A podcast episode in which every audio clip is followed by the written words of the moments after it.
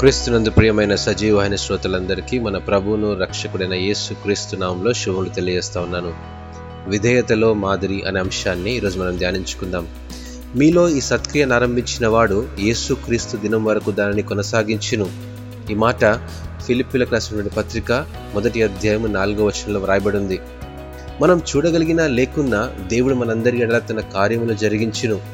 ఈ మాటలు మీరు నమ్ముతున్నారా? మీరు నమ్మినా నమ్మకపోయినా ఈ మాట వాస్తవం.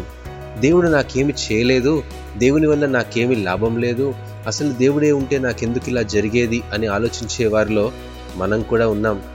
ఏదైనా మ్యాజిక్ జరిగిపోయి అన్ని సమస్యలు ఒకేసారి పరిష్కారం అయితే బాగుండు అనే ఆలోచన మనలో ఎవరికి ఉండదు చెప్పండి? అలా జరిగే అవకాశాలు కూడా ఉన్నాయి. ఎప్పుడైతే ఆయనకు మనం విధేయత చూపిస్తామో అప్పుడే అవన్నీ సాధ్యం.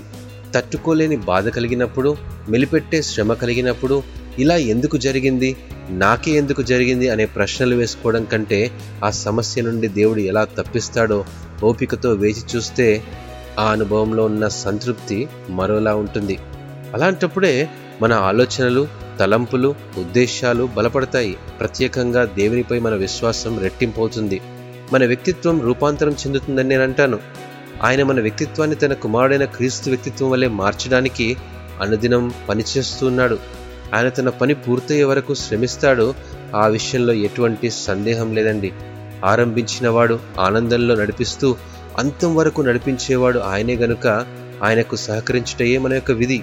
మనం చేయవలసిన అతి సులువైన పని ఏమిటంటే విధేయతతో క్రీస్తును అనుసరించి ఆ వెలుగును మన జీవితాల్లో కలిగి ఉండడమే. అందుకే కీర్తనకారుడు అంటాడు, నేను నీ కట్టడలను నేర్చుకున్నట్లు శ్రమ నుండి ఎనుటకు నాకు మేలాయను. కీర్తన గ్రంథం 119వ అధ్యాయం 71వ వచనంలో వ్రాయబడి ఉంది. దేవుని కృప మీతో మీ అందరితో ఉండునుగాక. ఆమెన్.